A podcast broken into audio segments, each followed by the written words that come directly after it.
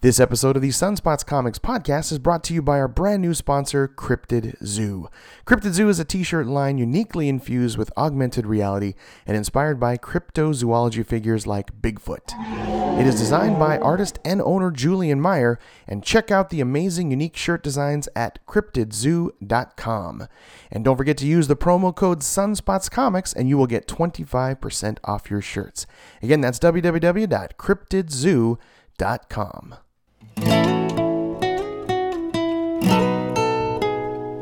If you're looking for a place where your love is shared the same, for the stories where the hero saves the girl somehow, well, look no further, friends, the adventure never ends. We will save the world somehow. It's Sunspots Comics now.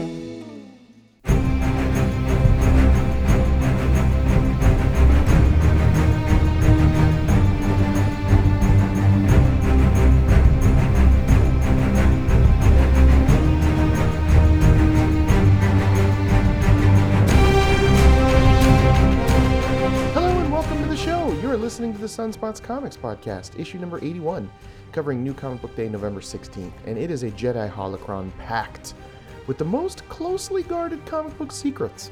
I'm your Jedi Knight host, Chris Latore. Thank you so much for joining in on this force infused podcast that is the Sunspots Comics Podcast, where I give you a list of amazing comic books to buy and read every single week, nonstop. So join us, jump in on the train. Please subscribe to our podcast and follow us on Instagram, Twitter, Facebook, and Xbox Live at Sunspots Comics. And also check out our brand new YouTube page, youtube.com slash tophelat, T-O-P-H-E-E-L-A-T. And um, just starting to post some stuff there, so uh, don't expect too much. There's a few things, but it's going to be rolling out here very soon. Thank you also to my friend Nick Papa George for your fantastic Sunspots Comics theme song. Please follow him on facebook.com slash Nicholas Dell Music. He has a new single called Power Within You and a brand new album that he just uh, released with his band Solution. So again, check him out, facebook.com slash Nicholas Dell Music. Also thank you to my son, Justin, quote unquote, Jables Latore, for his work on the Sunspots Comics blog. Please check it out at blog.sunspotscomics.com. Follow him on Instagram at just Sunspots. Very cool that he renamed himself to be affiliated with us here at Sunspots Comics. His latest blog is on his review of the fantastic Marvel movie Doctor Strange. So please check it out at blog.sunspotscomics.com. And let's just jump right into podcast number 81 with a listener email. Thank you so much for writing in, Ruben Moreno. And he actually just asked for a personal recommendation, something that is hopeful and maybe on the optimistic side, and maybe that mentions the afterlife. And immediately I thought of two comics that I'm going to recommend to you, Ruben, and that is Huck, that is by Mike Millar, and Reborn, also by Mark uh, Mark Millar. So check those two out. Uh, Huck is definitely an optimistic view, kind of a Superman origin, sort of if Superman was a little more on the Forrest Gump side of things, maybe. Very simple, does good deeds in this small town. Check out Huck; it'll definitely brighten your day. And Reborn, that kind of has the. It talks about the afterlife. It's it's if you passed away and sort of heaven or purgatory or whatever it is. It uh, when you die, you go to a Lord of the Rings realm with dragons and superpowers and swords and fantasy type uh, type of realm. So uh, and it's uh, definitely uh, on that little bit of optimistic side so far. I mean, it's only a couple issues in, but check out Reborn, Ruben. Those are my two recommendations. So thank you so much for writing in to the show. And I will be sending you a free comic book prize for me personally uh, out of my comic book grab bag. And when you get it, all I ask is that you just share it on social media. So thanks again, Ruben Marino, for writing in. And thank you for listening to the podcast. We appreciate it. And uh, he told me to give a shout out to his wife, Melissa. So there you go, uh, Ruben. And just quickly, uh, just something floating around in my nerd brain, and that is Image Comics. And Image Comics has uh, just recently announced that their 25th anniversary is coming up in February. And as a little thank you to all of their patrons, they've decided to sell three comic books at 25 cents to celebrate their 25th anniversary. And it's it's kind of cool that it's it's it's new releases. It's Walking Dead that's coming up uh, issue number 163. It's Invincible from Robert Kirkman and Charlie Adlard, issue number 133, and also Outcast. and issue number 25. And uh, that's kind of nice. Anything, anytime that a publisher wants to help out my pocketbook and give a little break and a little discount and by selling comics for 25 cents. That's great. That just makes me actually want to buy more and give them out as gifts to people to inspire them to read comics because I love them so much. And it sounds like there will be more to come that they may announce here because it's uh, the anniversary is in February. So I'm hoping they come out with a bunch more at 25 cents. But that's that's very very very cool. I uh, continue to be to be impressed with Image Comics. Continue to spend more and more money every single year with Image Comics. All of their unique, uh, their creator-owned uh, comic books that are just all over the realm with such diversity and interesting storytelling from from horror and mystery and murder to fantasy and sci-fi. It's just all over the place, uh, which is what I really like. It's just a fantastic mix. I remember 25 years ago their humble beginning uh, with their team, uh, which most of the team is still in place. You had Todd McFarlane, Jim Valentino, Marc Silvestri, uh, and, and Erik Larsen, Rob Liefeld that were the founders back in 1992. I just remember it so clearly. I was it was I was in college, uh, two years out of high school, and they came out with Spawn, and that was it for me. And then when I bought Spawn, I was inspired to buy other titles like Savage Dragon and Witchblade, and The Darkness, and just to name a few. But uh, I tell you, they they I remember that they initially had to have the Malibu imprint uh, when they sold their Image comics. It was from Image, but it was like produced through Malibu, which is now sort of gone. And they also have a DVD, a, a, a nice little uh, documentary on their beginnings and some of the tumultuous things they went through and sort of breaking up and firing some people. And, and I remember that they, uh, there was an article that they all went from like Ferraris and Jaguars to, uh, to almost nothing, to, uh, to running the company out to almost being bankrupt. But uh, they're still in there, and here they are now as being the number three of the, the three main publishers, uh, being Marvel, DC number one, and Image number number three. Uh, they go back and forth between the number one uh, DC and Marvel, of course. But it's nice that they're still here 25 years later and still doing it. And uh, thank you so much for all your years of fantastic comic books. I'm, I'm, a, I'm proud to be, uh, over the years, uh, for 25 years myself, proud to be one of your customers, very happy customers. And I look forward to 25 more and tw- multiple 25s from this point on. But uh, thank you, Image Comics. Happy anniversary. And I'm sure I'll talk more about it in February as we get closer to their actual anniversary. And I hope they sell more of them for 25 cents. But for now, three titles, regular new release issues that will be 25 cents in celebration of their 25th anniversary. So very, very, very cool.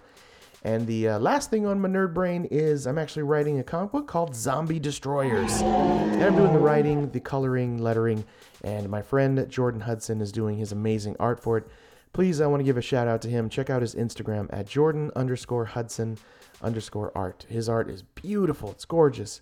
And also, I have a website called zombiedestroyers.com where we've posted some samples of uh, the first four pages of Zombie Destroyers. So please check that out at zombiedestroyers.com. And just a quick Zombie Destroyers update I have uh, page 15. I've finalized uh, page 16. Jordan is actually wrapping up and finishing up on page 16 and I've finished the completed the writings on pages 17 and 18. And 18 is a full page splash that is gloriously beautiful. I can't wait for you to see it. So please, uh, from time to time, check out zombiedestroyers.com, and that's the latest on the update. Hope to release this comic, uh, issue number one, sometime in early 2017. So excited. Also, just a quick mention on a segment of our show called Spotlighting. And so, you, if you yourself or someone that you know is an independent comic book creator, we want to shine some Sunspots com- Comics love and support your way for all those struggling creators like myself and do what we can to help them get their comic books out there. So, if you're an artist, a writer, a colorist, a letter, it doesn't matter. Send me a link of your work, send me a review copy of your work to chris at sunspotscomics.com, or of course, just message me on social media at Sunspots Comics. But we want to do our part. I'm myself an independent comic book creator, so please just give us a uh, give us some information. Let us know how to get a hold of you. Maybe we'll even have you as a guest on the actual podcast, like uh, last week's Miles Greb. Check out issue number 81 for that. Great interview. Getting a lot of positive feedback. So thanks again, Miles Greb, for being on the show. And uh, let's jump right now, uh, jump into some comic book news. I've got just uh, two little quick comic book articles for me. The, the comic book articles that I try to highlight are a little bit different, a little off the beaten path. uh, something a little uh, that catches me, catches my eye. That's maybe a little bit unique and warms my nerd innards. So the first thing actually is the State of the Comic Book Union address. I like to peek in every so often, see how comics are doing, see what titles are super selling, and thank you very much to Comichron, that uh, as uh, comichron.com. That's uh, they're the number one, I would say, uh, site on properly researching the numbers and telling us how comics are really doing. Got to give a shout out to John Jackson Miller, who's the creator of comichron.com. He does a lot of heavy duty research. So if you ever want to see just how the, the state of the union for comic books, how they're doing, check out comichron.com. Well, I thought it was kind of interesting and unique that the number one selling comic book in the month of October was a kind of a big surprise that no one sort of saw coming. And it's Big Trouble in Little China Escape from New York, number one. And it was way in the lead. I mean, it, think about it, it surpassed Batman, The Flash, uh, The Walking Dead, to name a few. And I passed on it. I read a couple of titles in the past of Big Trouble in Little China. Covers by Eric Powell, by the way, who is the, the writer and creator of the comic book Goon. You must check that out. And also Chimichanga as of recent. But it beat everything. Uh, it beat The Dark Knight, it beat Batman, it beat Darth Vader, it beat Star Wars, The Walking Dead by a by a serious margin here of selling 421,625 copies, and uh, everything else just takes a heavy steep step down from where Big Trouble in Little China did. So an interesting number one. I thought I would just uh, peek in and take a look and see what was the number one, and that was a big surprise. So I may have to go back. Maybe you should. Let's all check it out. Big Trouble in Little China: Escape from New York.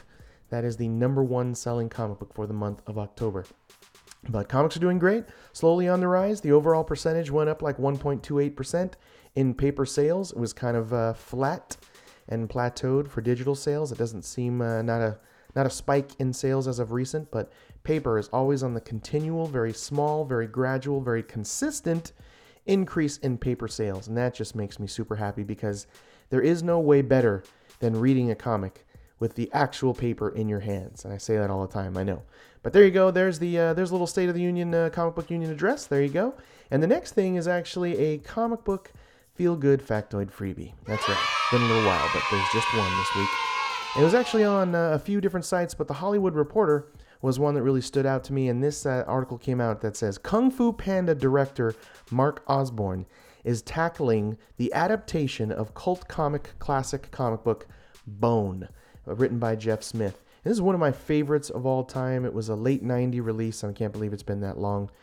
And there was always throughout the years rumblings of an animated series of of doing it in different in a live action format. Uh, there's a bunch of rumors throughout its late 90s release and uh, I, I, seriously love it. It's like Animaniacs meets Lord of the Rings. It's kind of the best way to describe it. and it's very positive, very hopeful in nature, and it's just this epic road trippy journey of uh, these three characters, these three sort of cartoonish style comic strip characters. One of them, the primary one, named Bone. And according to the Hollywood Reporter here, he is uh, this Mr. Mark Osborne that did uh, the. He actually did the Kung Fu Panda series he's responsible for the script writing, the production. He's even got parts of, of the executive producing and hiring the staff. So he's really hell bent on making this happen, which is very, very cool. Uh, he's made a gazillion, 0.5 bazillion dollars on the, on the Kung Fu Panda series. So they're really hopeful that he puts it together well and releases, uh, and ultimately at this point, it's releasing um, animatics and storyboarding that shows kind of what he wants to do with this animated feature is kind of what they have in mind. So uh, the series Bone, hopefully coming to a movie theater near us. I mean, who knows when that's going to be, but that's going to be a, a ton of fun. I think that I can see that as a, a franchise that's going to have multiple, uh, you know, multiple movies. It just uh, I could see it, or maybe it'll be something even unique, a little different. Maybe it'll be a, a Netflix series or an Amazon series or some sort of, you know, series like that but who knows? We need to see this. It's beautiful storytelling. It's a completed story that is done, uh, although he's Jeff Smith is actually doing some sort of 25th anniversary as well, where he's done sort of a new little bone story mixed in there. But it's a very beloved series uh, for me that I've loved throughout the years. I have an autographed copy from Mr. Jeff Smith that I hold, hold very dear to my heart. But very, very cool. There's your this week's comic book feel good factoid freebie. Very cool. Bone. Can't wait.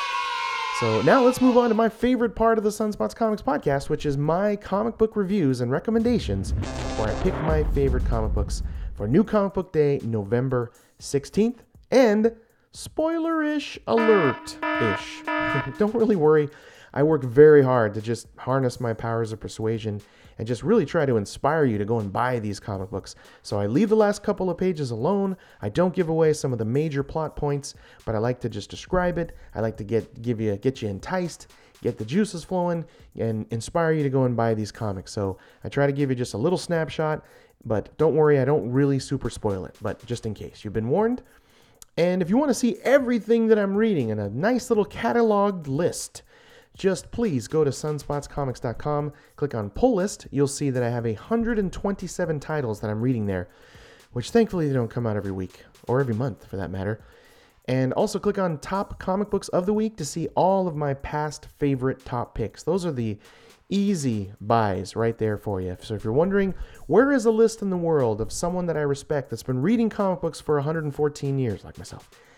Where can I go? Well, search no further. Go to sunspotscomics.com for all those lists, and they'll definitely help you with uh, understanding what you need to buy by looking at my favorite picks of the week, going all the way back to May of 2015. So I'm super proud of the site. I've simplified it, it's nice and updated just recently. Check out sunspotscomics.com. And this week, like every single week, I pick an artist winner and a cover art winner. And this week it is one and the same person. It is Joelle Jones for her beautiful, iconic, right out of the 40s, 50s, uh, her comic book named Lady Killer. It's volume two, issue number three. It is top notch stuff. I don't know how she puts this out on time because the the work is beautiful.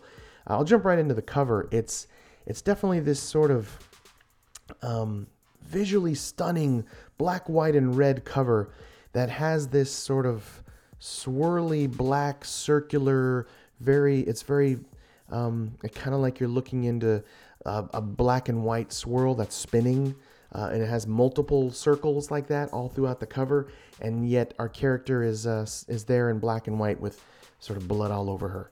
And it is just gorgeous work. I mean this is some it, it's a little on the gruesome side and it's She's kind of a Dexter-like murderer, assassin in the uh, maybe in the early 40s, and uh, at, at times I go with I'm not sure if I'm really rooting for her because she has this crazy, basically serial killer, but she's kind of going after, you know, bad people, sort of. I mean, her she doesn't have that Dexter sort of sort of code, but I mean, talk about beautiful facial facial features here. There's a, a sequence here uh, going back to uh, the war uh, in sort of Nazi Germany.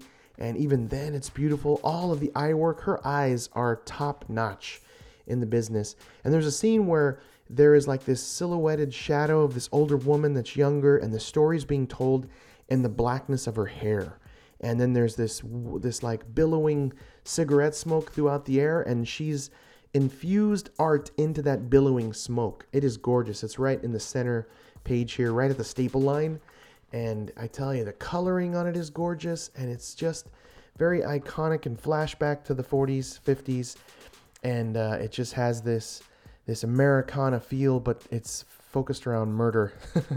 but the art and the cover are gorgeous on this. Joelle Jones, which I, re- I met recently at Long Beach Comic Con, and she did a small sketch for me and did an eye, and her eyes are out of this world. They're so perfect and real, and it's like you're actually staring into someone's soul, and that's not easy to do in the realm of, of art. So hats off to you, Joelle Jones. Thank you so much for your gorgeous, beautiful art. You are the winner, hands down, this week for your beautiful art in Lady Killer. So thank you so much. And your cover is just iconic. It's just uh, screaming to be a poster and a shirt. It's like with all the black swirls. It's great. Also, a little breakdown here. I bought 18 comic books this week, and 10 of them made it to the favorite pick list, and that is over that 50% of great. That's where I always prefer to be is that at least a minimum of 50% of all my money spent are in the great category because I don't review the goods, I only tell you about buying the greats. And that's awesome that 10 of the 18 made it to my favorite pick list this week.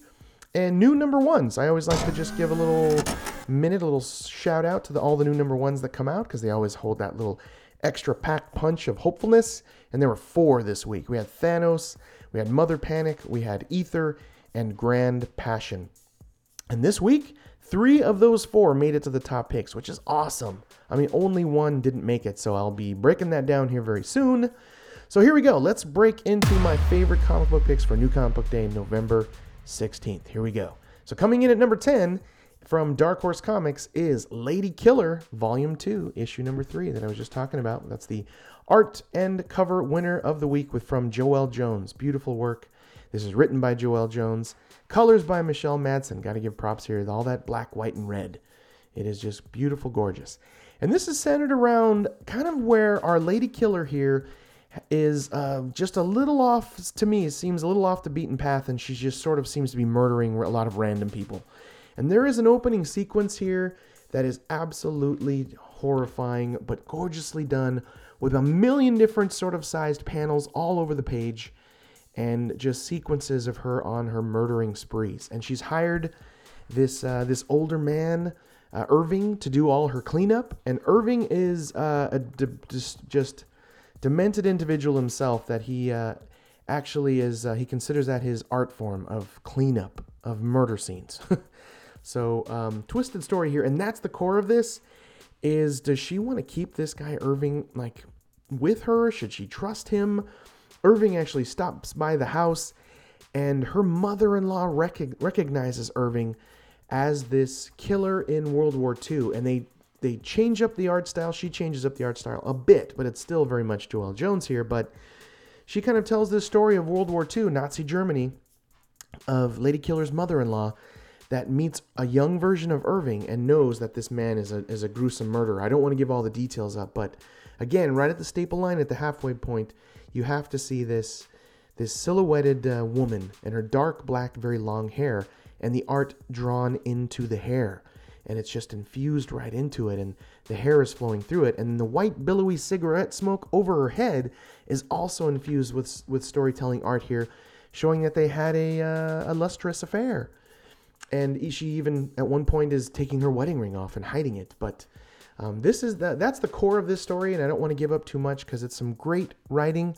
There's definitely a uh, uh, at the end just a uh, a moment here to that definitely is a oh my gosh, I got to see what's happening uh, next week.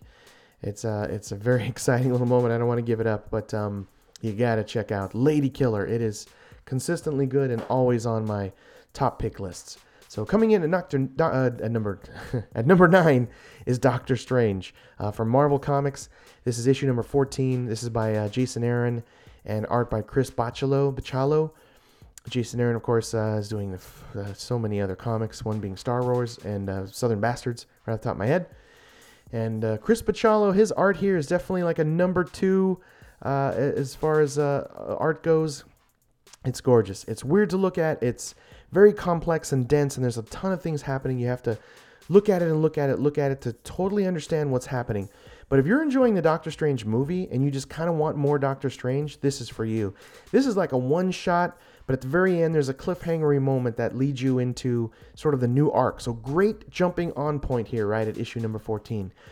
But this is Doctor Strange sitting in a diner, in a strange, maybe diner in hell. I mean, even the title of this is Blood in the Ether, Chapter 3, A Gut Full of Hell. So he's in one of the levels of hell, and he's being served a meal here that is. You, you could it just leaps off the page and smells disgusting. Like if a comic could have a scent, this comic would smell really, really bad. But they are are giving him some sort of demon bacon, and it had to be regurgitated from someone inside this diner in this hell diner. So yes, it's it's bat crazy nuts, and he's being forced to eat this from uh, this lady Satana, like uh, the daughter of Satan. I'm not 100% on her character, but I think she is the daughter of Satan, Satana and uh, yeah, he's he, she forces him to eat this this devil bacon, this demon bacon, and yeah, it, he goes into a strange psychedelic uh, demon trip and has to go astral, and even changes his astral form into like a very miniature astral form to go inside of his own body. So it is weird. It is uh, it's twisted. It's strange the art goes with it so perfectly well. It's just paired well, like a fine wine and a, and a wonderful piece of fish. It just goes together so well.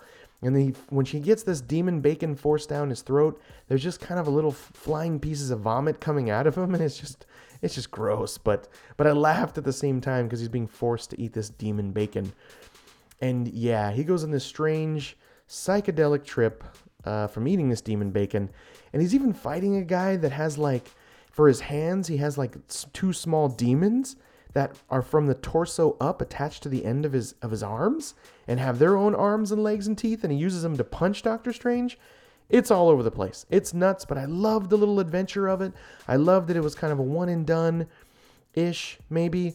And at the end, there's a serious cliffhanger, but Doctor Strange, every week, it's consistently good. And I was watching this way before the movie came out, and it's Chris Bachalo art. He is like in the zone here. He is finding the sweet spot with his very twisted, strange uh, art. And you have to see Doctor Strange in a miniature astral form. It's crazy. And they put a black bar over the uh, private part area of Doctor Strange, which is funny. So there, it, I laughed a bunch of times. I was grossed out by it, and it's an, it's a fun, mystical, magical adventure. So get Doctor Strange. So very good and great jumping on point, like I said. And uh, like I said, number two of the art winners. And coming to number eight is uh, one of the new number ones, and it's Thanos from Marvel Comics. Thanos number one. This is from Jeff Lemire, and it's actually art by uh, Mike Deodato, who's a great artist. His work is solid here. Uh, colorist Frank Martin did some unique stuff here with kind of a repeating coloring style using like a dot matrix style printer with a ton of little repeating dots. At first, it kind of was like, "Hmm, I'm not sure if I like that. And then it kind of really grows on you. And it's very unique. So you have to look at that if you want to see a little different style with his coloring done in these repeating dot patterns. But this is cool. This is a refreshing take on Thanos. I think it's definitely in preparation, obviously, uh, for the new Avengers movie, etc. For for bringing this character into our brain in preparation of of the Infinity Wars uh, coming up in, in the Marvel Cinematic Universe movies. So I like that. I'm ready for it. I think it's it's perfectly timed, and the art is really solid and stellar. Thanos is this hulking, large hulking creature, and he's drawn so well here and you definitely get a sense of he is an ultimate baddie. And you have the planet. It starts off in the planet that Thanos left, and what happened there was his sort of number two in command, Corvus Glaive, has decided to just become the master of this Black Order planet and take over since Thanos was gone. I guess I don't know exactly where he was. It probably had to do with Civil War, or uh, maybe it was that that other sort of summer series last year uh, that Marvel did that uh, maybe he's involved Battle World or something. He's he was off on another planet, whatever. But while he was gone, Corvus Glaive took over, and he actually uh, ruled with a very uh, solid political, uh, more of a not kill anyone that doesn't doesn't follow him. He seemed to be very diplomatic, and he was running the planet fairly well. That was interesting. Doesn't seem to be this this tyrant although he looks like an insane, crazy looking monster with like this sort of devil Sith or death Sith that's golden, and he looks like a one of the like an orc from Lord of the Rings, like uh, like one of those weird twisty tree orcs that uh, was mostly an archer because he's small in stature. But so everything is kind of going well on this planet and doing fine, and uh, then of course Thanos shows up and has to ruin everything. And it's like Thanos returns. They take a second to do this large splash with this cosmic background. And it's awesome. I mean, Thanos is there. He's being attacked by everyone on the planet. They're almost having no effect on Thanos. And it's it's just this badassery moment. And I, I like that for just those sequences alone of Thanos fighting. And he lays out these death rays from his gauntlets that just just pulverizes people and turns them to dust. But they continue to try to fight, and he's just smashing vehicles, smashing everything. This large sort of tank-like uh, this machine comes after him, and he just smashes into it. I mean, it is just a ton of action, superhero monster villain fun. He even does that smashing his foot on the ground, and it creates kind of an earthquake tidal wave that takes out this turret. And that's the core of this. They show this other character that wants to, maybe son of Thanos, that wants to get a small group of people to try to attack Thanos, which seems like a very bad idea for him. But delusions of grandeur, they're going to do it anyway. So there's a little sort of very mini side story of those son of Thanos and this other character that are maybe going to rise up and sneak attack Thanos, which good luck with that. He's very powerful. And then there's the fight with the uh, the the guy the that's taken over the planet while he was gone, and uh, and what's his name Glaive, and uh, and that fight is awesome. Corvus Glaive, forgot his name, but that fight is fantastic. He has that uh, death-like Sith that's golden imbued, and they fight. But how that fight ends is gruesome and kind of a little jaw-dropping, and uh, so I don't want to ruin it for you. But great little twist, little surprise there at the ending of this fight, and I, I thoroughly enjoyed that. So top notch. I'm def. I added it to the pull list. Solid number one to get me interested, to tag me, to grab me. I'm gonna keep reading this and see where where it goes with Thanos. But check it out. Thanos number one is a winner. That's why it's my number eight pick of the week. So coming in at number seven is Hadrian's Wall, and Hadrian's Wall is from Image Comics, and it's issue number three. This is by uh, written by Kyle Higgins and Alex Siegel, uh, art by Rod Reis. Gorgeous art. This is the murder mystery set in space. It's 2085. You have a pill popping investigator named Simon Moore. He's been sent to this crazy ship called Hadrian's Wall, which he's sort of teleported there. So there's definitely some interesting technology. But he's been sent there to rubber stamp this accidental death of Edward Madigan, who is his ex wife's new husband, but now he's deceased. And so he's involved personally here. He's got issues with his ex wife that's there, and uh, her name is uh, Annabelle. And this is just a well thought out.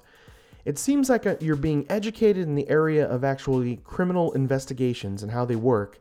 Seems like he's a like a, a, a true detective, and you get that sense that it has this weight, this gravitas of him being an actual investigator. He's doing his work, his homework. He's putting the hours in. He's he's listening to video recorders, using all the technology on this crazy ship, Hadrian's Wall. But the the colonel, the runner of the ship, is uh, kind of a George Takei looking guy. He looks a little like Sulu, uh, Japanese man, elder Japanese man that's running the ship, and he's not making it easy for him. He definitely seems like he's something to, has something to hide, and the conversation between them is top notch, just very intelligently written, and there's it's it's verbal jarring back and forth. They're playing chess within each other, and our in, investigators trying to get things out of him, but he's not playing into his into his uh, his you know he's not taking the bait and it's just a great little back and forth conversation here and someone has stolen our uh, simon's pills. And he's having kind of withdrawals here. So that's the that's another thing that's happening here is uh, simon's going through withdrawals. He's not getting any sort of support from people on the actual ship. And it's uh it's laying out this tapestry of a really kind of neat mystery whodunit thriller. You're introduced into some interesting characters here that definitely are developed well and have some depth and, and you're they're interesting and they're not just sort of transparent 2D characters. He's really laying out and taking his time here. We're only in issue number three, but he's done a great job of pacing it and planning it and laying out and keeping you interested with this murder mystery in space. So definitely grab Hadrian's Wall. It's only on number three and it is fantastic and solid. I, I look forward to it every single month, and it has been delivering on time, which says a lot when it comes to image because the art is top notch, very cool looking, futuristic sci fi. But there's also that feeling of it where it seems like everyone has killed this man, everyone on this ship. But uh, anyway, coming in at number six is Black Hammer, and Black Hammer is written by Jeff Lemire, and it's uh, issue number five and the art is from Dean Ormston. Beautiful uh, homage to the golden age of comics from Dean Ormston here. Colors by Dave Stewart, top notch guy. Jeff Lemire is just hitting it like a home run with this every single time.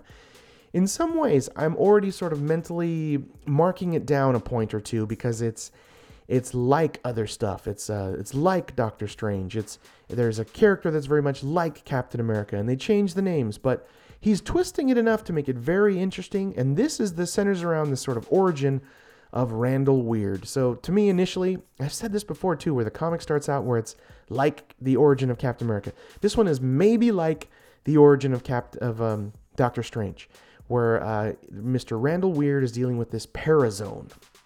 So it goes back. It's very much homage to the Golden Age. You see um, Professor Weird in all, all sorts of ages and beards and gray hair and white hair and black hair and blonde hair. He's like, he's aging. He's in this spacesuit and he's in this parazone that goes in and out of time. And this kind of shows how he got into this parazone as he was a, a astronaut on this strange planet. And there's this portal that is there, without spoiling everything, that sets him into this parazone. And he just goes in and out of time and in and out of his life. And it's sort of this heartbreaking story of the woman that he loves and what happens here. She wants to go with him, and that was a bad idea. But this parazone is weird, it's twisted, there's eyeballs everywhere, it goes in and out of time. I mean, ultimately, the Black Hammer group uh, is a bunch of superheroes that are trapped in this weird Midwestern town, like an episode of Twilight Zone. They can't leave this town. But uh, Professor Weird does in that he goes throughout these portals and in time, and sometimes he's just a vision that is just seen by people. So it is twisted, it's weird, and it's a little heartbreaking with by what happens to the woman that he loves here and where she wants to go with him, and he doesn't know that much about the Parazone early on, and yeah, that turns out very bad, and I don't want to spoil exactly what happens there, but you also have the character that uh, he seems to be questioning his sexuality, maybe, and uh, the Mark character that is also an alien from Mars. He kind of reminds me of uh, Martian Manhunter, but his name is Mark and uh, I love all their names. Again, I've mentioned this before, but uh, he's uh, I think his that's right. He's Barbalien from Mars, and there's Abraham Slam, who's kind of like Captain America. There's Golden Gail, who's a little bit like say Shazam. they all have a little bit like. There's Colonel Weird that we just keep on Professor Weird, but it's Colonel. And there's even Madam Dragonfly. She's the last one we haven't had an origin of yet. And there's a teaser into her being in issue number six, the origin of Madam Dragonfly. And I'm looking forward to seeing that because I guess if you took uh, Professor Weird and Madam Dragonfly, merged them together, you'd have Doctor Strange, kind of.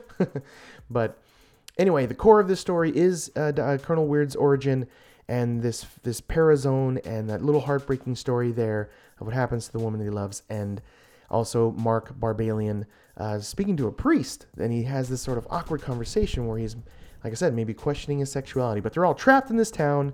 What's going to happen? Can they get out? a lot of flashback stuff happening uh, in the early 40s, 30s, 40s, and even you know Titan level uh, anti god is this character's name that's trying to destroy New York. There's a flashback of that too, and this trippy parazone. But check out Black Hammer, consistently solid, good, very intelligently drawn, uh, nice uh, little little golden uh, homage to the golden age of comics. Thank you, Jeff Lemire. That's why it's my number seven or number six. Coming in at number five is Infamous Iron Man number two. And this was a pick of the week uh, one month ago when this issue number one came out. This is the story of Doctor Doom. This centers around him actually being a good guy? Question mark? Not sure. But this is written by Brian Michael Bendis, art by Alex Maleev, who I love all of his beautiful, fantastic work on Daredevil in the past. And Brian Michael Bendis is doing all kinds of stuff. He's also uh, doing Spider Man right now. But this is if uh, Victor Von Doom uh, takes over as Iron Man and creates this awesome. I like that it's basically the Iron Man suit, but it's all silver, which I love. And he has the green hood, but and also the shape of the face is more on the Doom side than on the Iron Man side. But this is centered around Ben Grimm, the Thing, which is just nice to see him because we don't see much of him, whatever's happening with the Fantastic Four. So it's nice to see Ben Grimm. I know that he was a Guardians of the Galaxy for a while, or uh, you know the contract dispute with Sony, etc., with their rights of the Fantastic Four, whatever. Uh, them and Marvel aren't getting along, but here's Ben. It's kind of like a peek into maybe things are getting better, or maybe the Fantastic Four is coming back, the first family, if uh, if you call it, as Miles Greb did. But um, I like that this shows uh, Ben not believing no matter what else uh, whatever Kool Aid they're drinking that Doctor Doom's going to be a good guy. Ben's not having it. And he's uh, come to Latveria. He's destroying the Latverian embassy. And he wants to know where Doctor Strange, or I mean, uh, where Victor Von Doom is at any cost, even if he has to destroy Latverian artifacts that are hundreds of years old. There's like this vase here. And he's like, hey, you like this vase? You don't tell me where Doctor Doom is. Uh, oops. And he's just like smashing the Latvian artifacts of history in this uh, Latvian embassy and just has no qualms about it. He's just uh, destroying the place. They finally give a tip off to where he is, but they didn't do it easily. And Doctor Doom here is coming after a villain, and there's this villain fight like the Tinkerer or the Thinker. He's this uh, bad guy that creates these these robots to destroy people, and uh, Doctor Doom is there trying to talk him out of it. And his he seems to be Omega level powered. Doctor Doom is um, here, and he has like force fields. He has uh, he's very much like Iron Man powers. He shoots like repulsor blast out of his hands, but he seems also to be on the on the magical side of things. Maybe I mean his powers aren't completely defined, but he's definitely super powerful here, and he fights this this guy this that's creating these robots. And what he does here is just fun, and I love seeing like pink blasts of repulsor rays coming from from Doctor Doom. I mean it's it's it's beautiful. It's drawn so well. Way to go, Alex Maleev. Art is gorgeous here. So if you want to see, uh, you want to see Doctor Doom, you want to see this infamous Iron Man. It definitely has that feel of uh, Superior Spider-Man. That's what the Bendis is kind of doing here. Like maybe he is the better Iron Man. I mean, who knows? He's, uh, but but yeah, Ben Grimm's not buying it. So it's an interest. I think it's coming down to um, the Thing and uh, Doctor Doom fighting each other, which uh, who doesn't love that? So I hope that's coming. But Infamous Iron Man, been really solid pick. It's only on number two. Go grab it. Good job. And coming in at uh, number four is from uh, the DC uh, Animal Imprint, the Young Animal Imprint, and it's Mother Panic. I know this actually, I'm late on this, but my local comic book shop didn't have it. But it's the issue number one of Mother Panic. This is uh, written by Jody Houser and art by Tommy Lee Edwards. And the art is something just out of the ordinary here. Very spectacular, very different for Image, it def or for uh, DC Comics, it feels like an Image comic. Very indie feeling, a lot of scratchy lines, but very uniquely drawn. The artistic style here is very good. A lot of paneling mashed together. A lot of uh, it's very dark in tone, and this is kind of the origin of this character of Mother Panic, but it's definitely interesting. I mean, Batman shows up in this as well, but she's kind of a like maybe a Kardashian would be the best way to describe her. Although she's not necessarily a model, but we don't really know why. But she's got a ton of money, and she just does like social media things, and and has paparazzi following her all the time. And maybe she's in a band, but they don't really say she is. But she's just super famous for kind of no reason. You don't really know, or super rich, or a combination of the two. And it tells the the heartbreaking origin story of her family and her mother that has like um, like dementia or Alzheimer's, and that is just sad. And then this relationship with her father and what happens to her father on this hunting trip, which I don't want to tell you what happens. But uh, and I know I'm a little all over the place, but at the very end, you have to read all the way to the very end. There is like a, the old-fashioned style personal data file that really gives you a lot of background on the story and breaks down sort of the origin and where our character uh, Mother Panic her, her AKA Violet Paige is her name. And they title her occupation as a celebutante. Right. I guess that is a thing nowadays. But read all the way through it to the end. But this is the origin here. This is the introduction into a villain that reminds me of uh, the Daredevil villain. I think is. uh, name was Spot or something of that nature. That goes into this sort of this parallel universe uh, through like these polka dots, and that kind of reminds me of this. Or maybe um, you know, and it's a different uh, publisher, but it has that sort of feel where there's this female character that's in this room with all these polka dots, and maybe she travels through them, possibly, but she seems to be kind of a mob boss, and that's it's it's really going to be. I, I can feel pairing these two off together, but. Mother Panic's outfit's very cool. It's like all white. It has kind of baddish, sort of pointy ears, but iconically very cool in the way that it's drawn. It doesn't give you a ton of information here except for the sort of the things that happens between her and her mother and father a bit, and the sort of rise of this this potential mob boss here. But I love the visual of the outfit of Mother Panic. It's kind of like a fox-like head, and the the white fist gauntlets remind me of like large, very large hockey gloves, but with like spikes on them, and just very cool. And they have this unique artistic sort of tick they do in this where there's sort of unrelated strange pictures in teeny panels, sort of floating throughout, like a picture of a of a rabbit sitting in an empty skull, of a birthday cake that seems to be bleeding, of a snake like eating a mouse. There's a ton of these that they just sort of drop in uh, like a little artistic tick. And I, I love that. It's just setting this weird, strange kind of dark tone. But with Cave Carson being my favorite pick of the Young Animals series so far, this is a solid contender here for that number one spot. So I know there's four titles, uh, two of which I didn't dig, but these two I most definitely dig big time. So Mother Panic, check it out. Number one just came out. Number two is probably coming out in a week or two, so jump on it quickly. But Mother Panic is top notch. Good stuff and fantastic art. So here we go now, breaking into the top three picks of the week. So here we go, coming in at number three is the other another one of the number ones, the third and final number one. It is from Dark Horse Comics. It is Ether, issue number one, art by Matt Kindt and art by David Rubin. And this is a beautiful cover, by the way, that shows our main character, who is an older, kind of grislier man, who uh, seems to be uh, just cut right out of modern day. This seems to be current day, where he uh, is kind of a scientist, explorer, maybe archaeologist, and just his look alone piqued my interest just from this cover.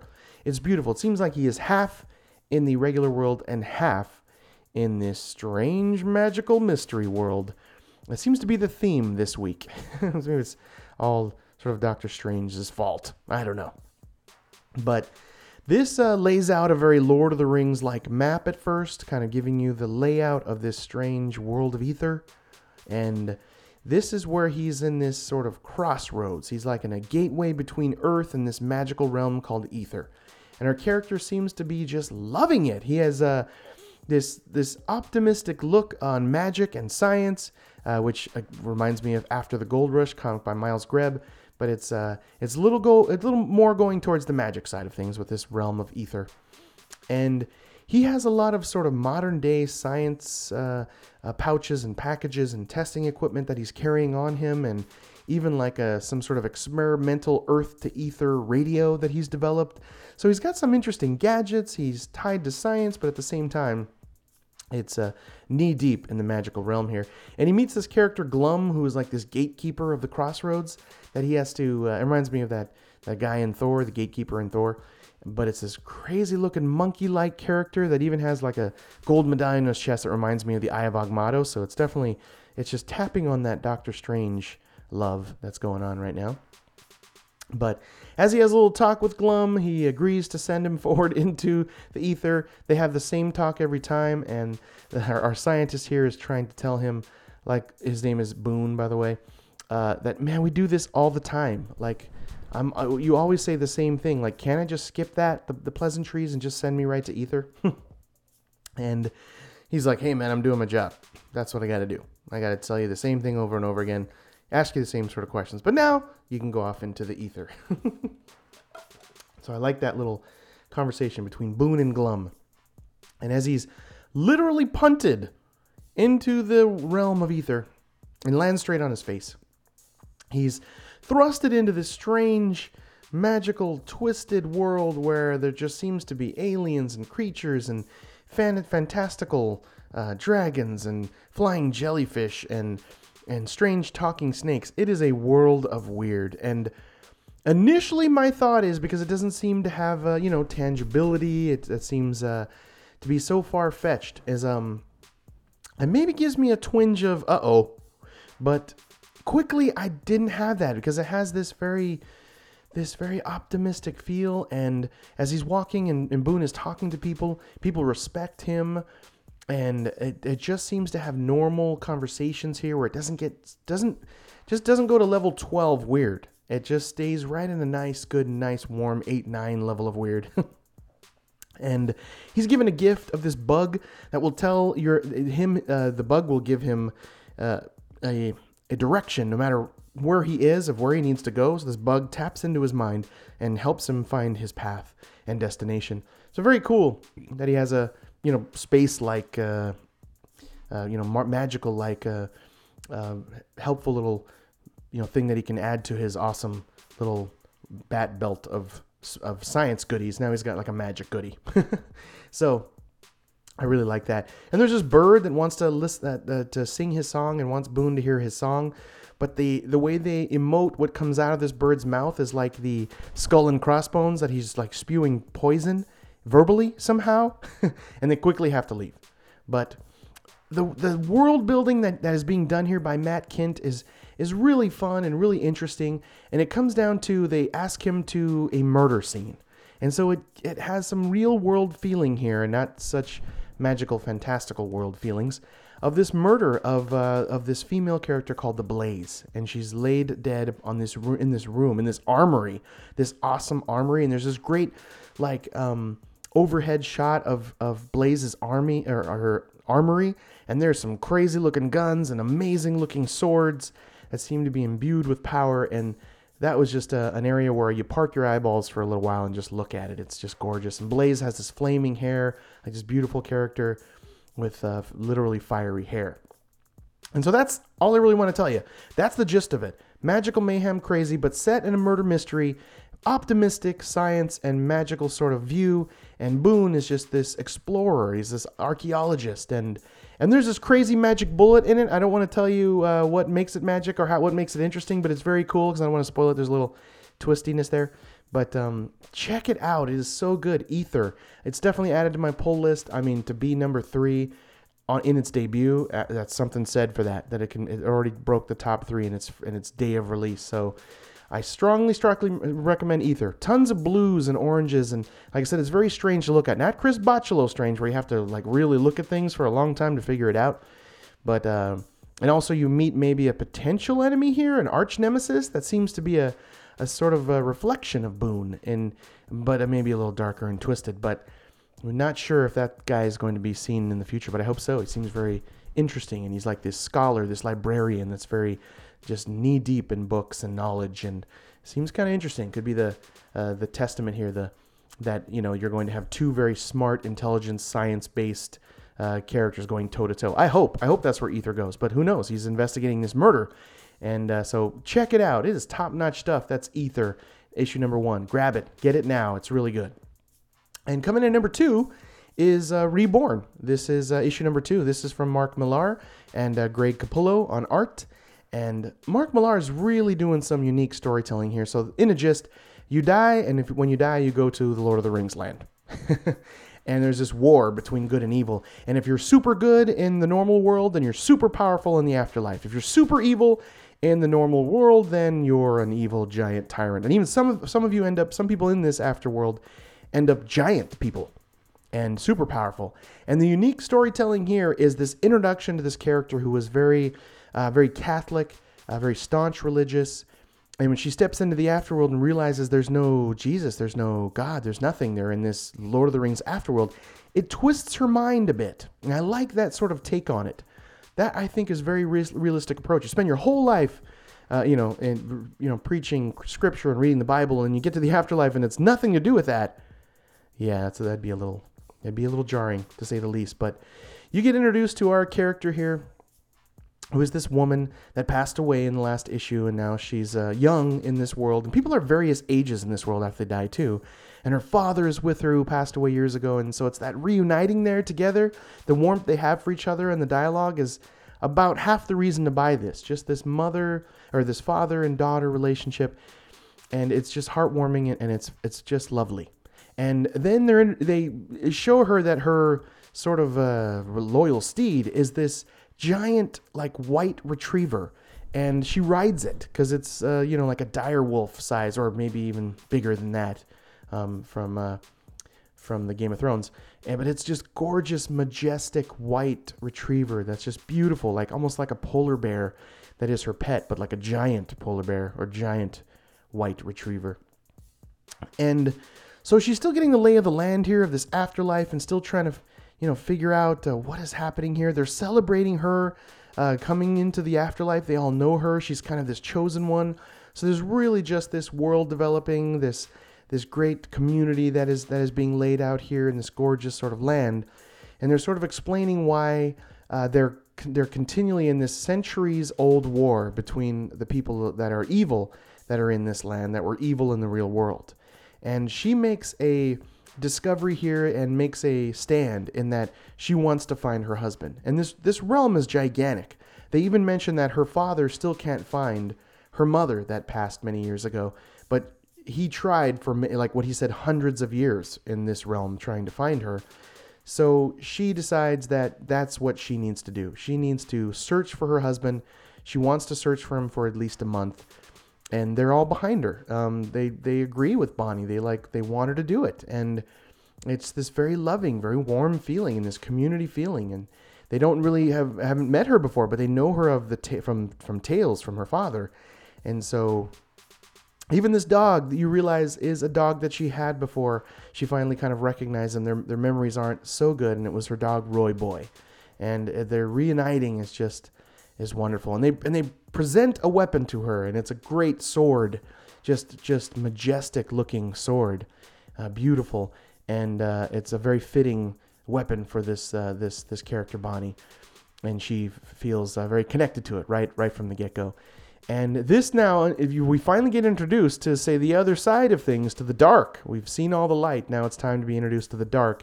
And there is this sequence here with a just a household cat that passed away, and in the afterlife, she is very very angry and wants to kill everyone that lives within the light for a particular reason that I don't want to spoil, but it made me laugh out loud. The motivation behind this cat and why she wants to kill uh, the people of the light.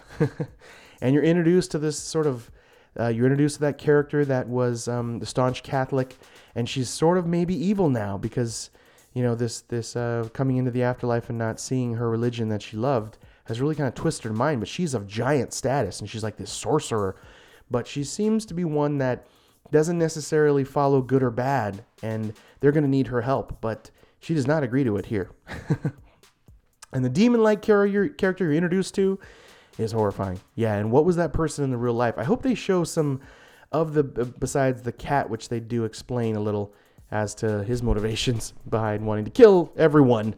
Uh, I'd like to see more of the evil characters in this and kind of what they were in the real world.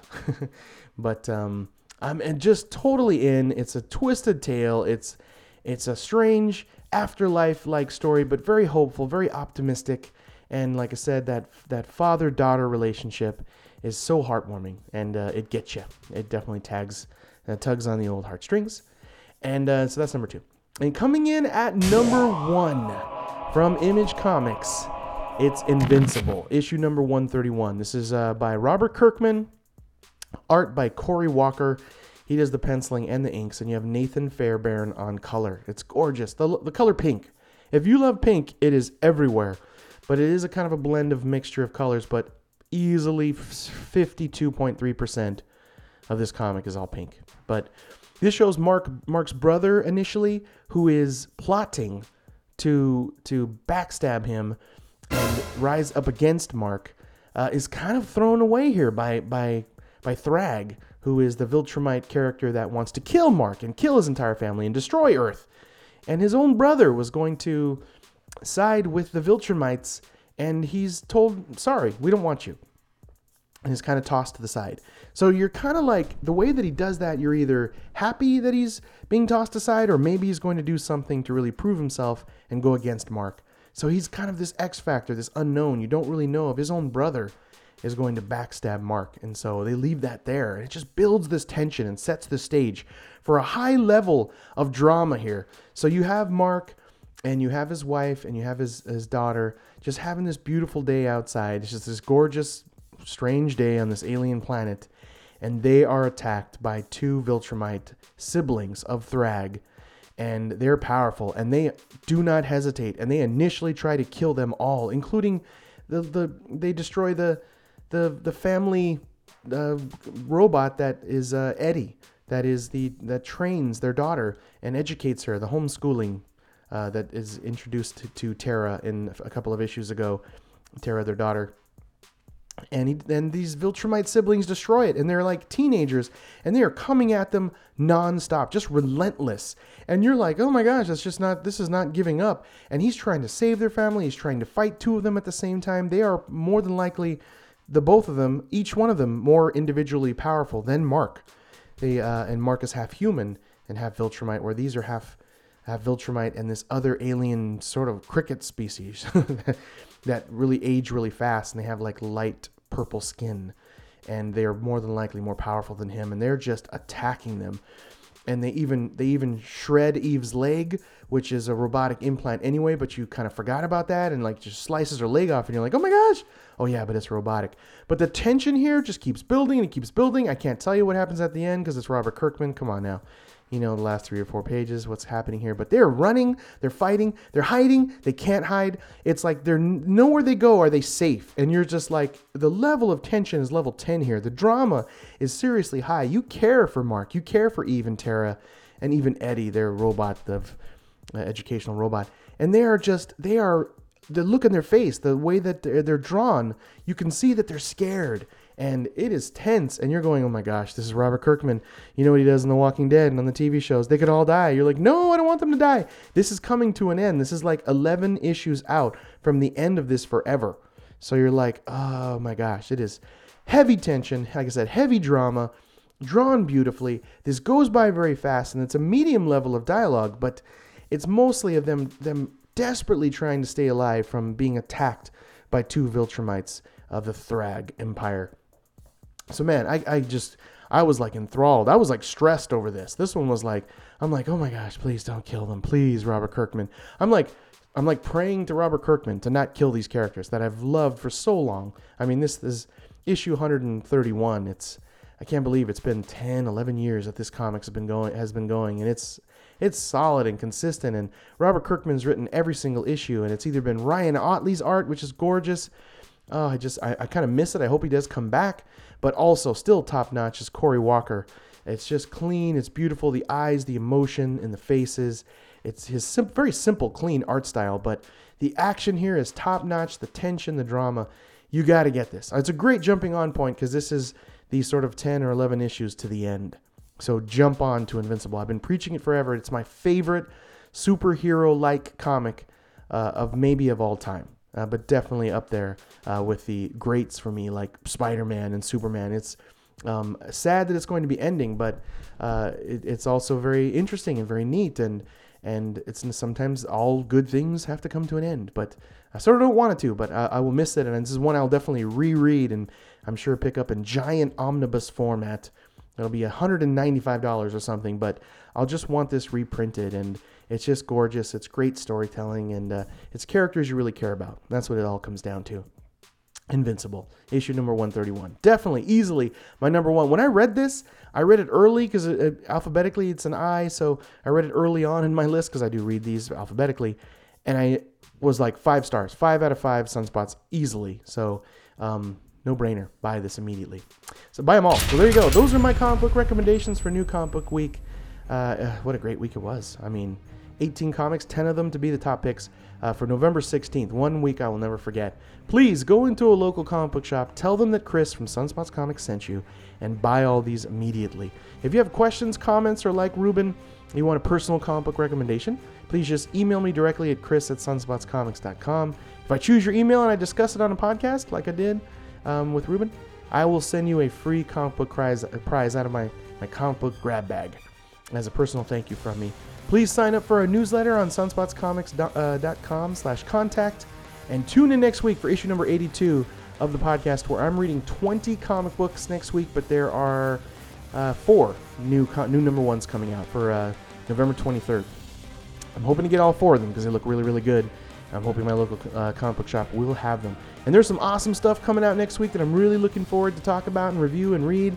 Uh, next week, you've got um, yeah, there's uh, all kinds of stuff for November 23rd. The one I'm maybe I'm most excited about altogether is uh, Chew number 60. That's the series finale. It is over. So that's next week. Uh, you have Cage um, uh, number two that came out is coming out next week. Department H, which I love, that undersea story, um, kind of like that that movie that I love called The Abyss. You have Empress ending as well, number seven of seven from Mark Millar. So just a ton of good stuff coming out next week. The Goddamned is finally coming back, number five. Been the previous top uh, pick of the week, and I think it was a number one a couple of times. So number five is coming out of the Goddamned. So so much awesome stuff I'm looking forward to next week. So please tune in. And thank you so much for listening. A personal thank you for me. And if you really enjoyed the podcast and you want to help us out here at Sunspots Comics, please just subscribe to the podcast and go to iTunes, give us a positive review with five stars. It would really greatly be appreciated. It helps the show out. And I'll personally thank you and read your thank you and read your review on a future podcast right here. So please tune in next week and thank you very much again for listening. And don't forget to be water, my friend. Be like water. Talk to you next week. Bye.